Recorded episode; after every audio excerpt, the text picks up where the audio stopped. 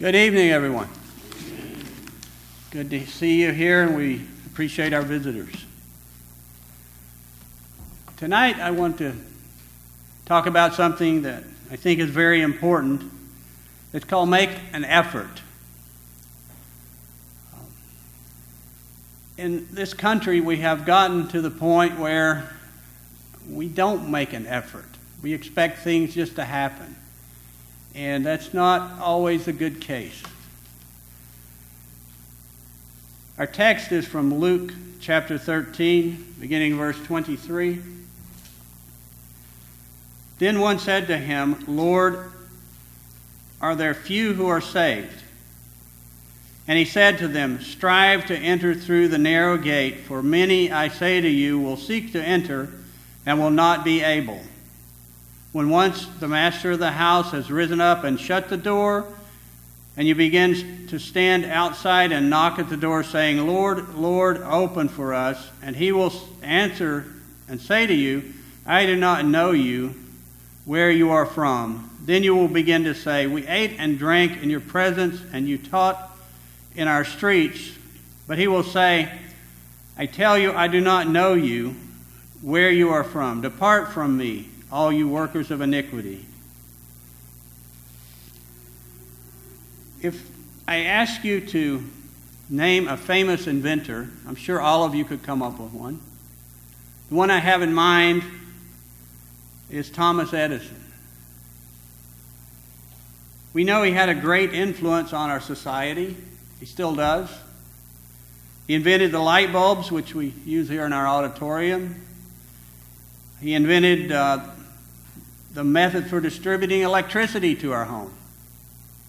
And we know what that's like when we don't have it, don't we? Of course, he invented the phonograph. He even invented motion pictures. What would we do without those? Maybe we should try sometime. But what was the key to his, his success? Well, he himself stated that genius is 1% inspiration and 99% what? Perspiration, yeah. So, in other words, his success came by persistent effort. Another, well, when we worked, when he worked, he literally forgot everything else. We've all done that, haven't we? Sometimes it's not a good thing, but he would forget to eat or sleep. He was obvious uh, it was obvious that time meant nothing to him in a situation like that. So why is it that so few reach heaven? Well, the question was answered in Luke 13:23. Uh, the answer is that many desire heaven, but few put in the effort to seek it. It's the same answer to the question of faith. A living faith works. We read about this in James, in chapter 2, uh, 14 through 26. What does it profit, my brethren, if someone says he has faith but does not have works? Can faith save him? If a brother or sister is naked and destitute of daily food, and one of you says to them, Depart in peace, be warmed and filled, but you do not give them the things which are needed for the body, what does it profit? Thus also, faith by itself, if it does not have works, is dead. But someone will say, You have faith, and I have works. Show me your faith without your works, and I will show you my faith by my works. You believe that there is one God, you do well. Even the demons believe and tremble. But do you want to know O foolish man, that faith without works is dead? Was not Abraham, our father, justified by works when he offered Isaac, his son, as a sacrifice? Do you see that faith was working together with his works, and by works, faith was made perfect? So, likewise, was not Rahab the harlot also justified by works when she received the messengers? And sent them out another way. For as the body without the spirit is dead, so faith without works is also dead. So, question is, do you really have faith? And how are you showing your faith? What are you doing? Now, some of the things I have to say here don't apply to this audience, so don't be offended by what I say. But when someone misses services for the least reason, where's the effort?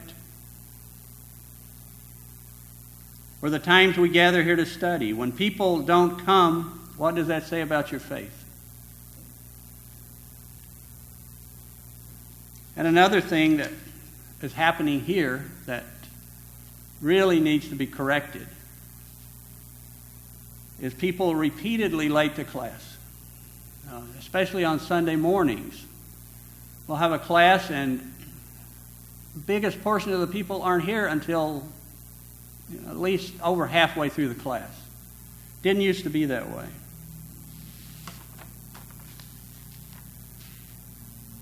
And there have been times when we have arrived and we try to get here before things start, but we see visitors in the parking lot. Um, that's, that's not good. It's not this way at other congregations. We need to make more of an effort to correct that. For our last gospel meeting, the preacher was here waiting to get in, and no one was here in the parking lot. When Charles Thomas was preaching recently, he was here by himself. No one was here. This is a new development, and I'm, I'm not sure what has caused it, but, but we need to correct it. And as I say, it doesn't apply to the ones that are here. You guys are here. Anyway, so suppose someone was in a competition and they went to this competition, but they were late.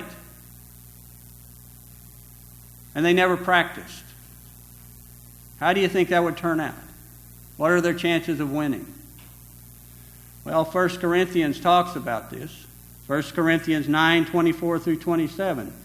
Do you not know that those who run in a race all run, but one receives the prize? Run in such a way that you may obtain it. And everyone who competes for the prize is temperate in all things. Now they do it to obtain a perishable crown, but we for an imperishable crown. Therefore, I, I run thus, not with uncertainty. Thus I fight, not as one who beats the air, but I discipline my body and bring it into subjection, lest when I have preached to others, I myself should become disqualified. So we have many who are in danger of becoming disqualified. Just how badly do you want to reach heaven? I'm afraid many don't really care.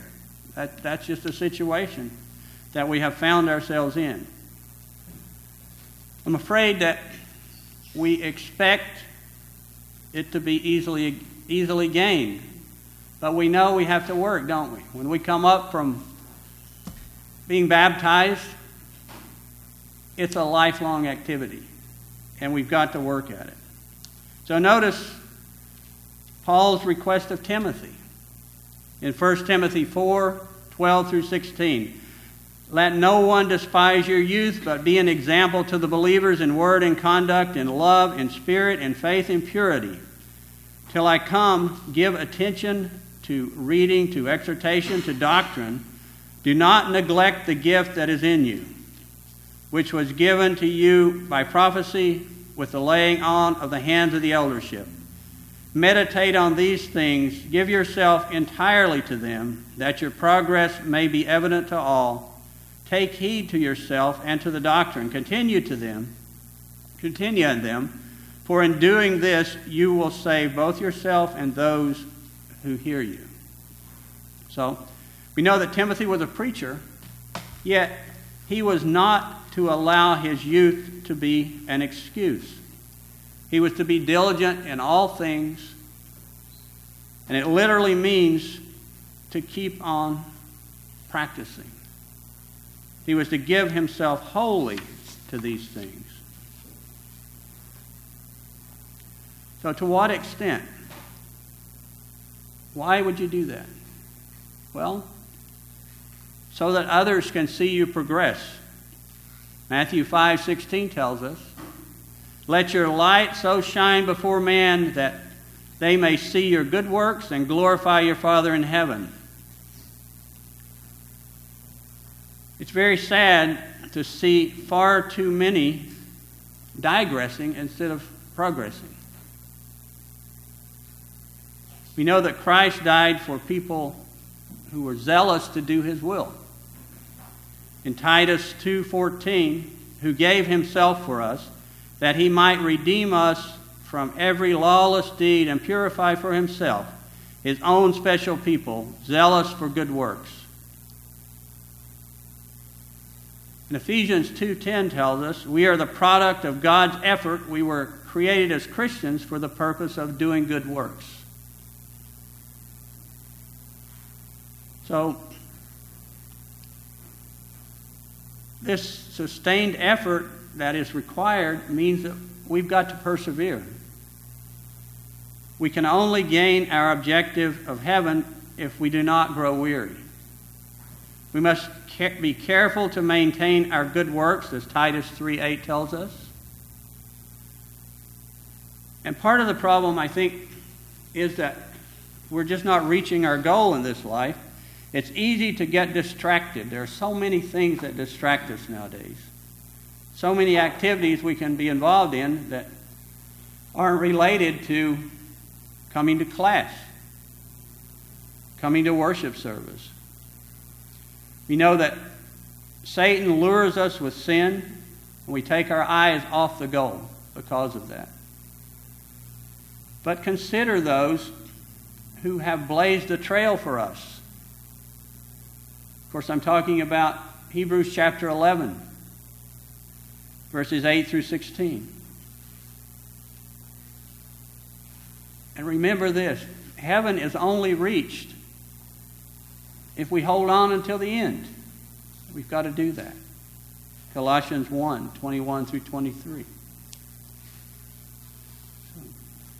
And you once were alienated and enemies in your mind by wicked works Yet now he has reconciled in the body of his flesh through death to present you holy and blameless and above reproach in his sight. If indeed you continue in the faith, grounded and steadfast, and are not moved away from the hope of the gospel which you heard, which was preached to every creature under heaven, of which I, Paul, became a minister. And of course, we've got to remember the warning of Ezekiel in Ezekiel chapter 18, verses 24 through 26. Just remember, it's not a game that we're playing.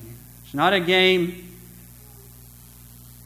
where we win if we have more positive points than negative.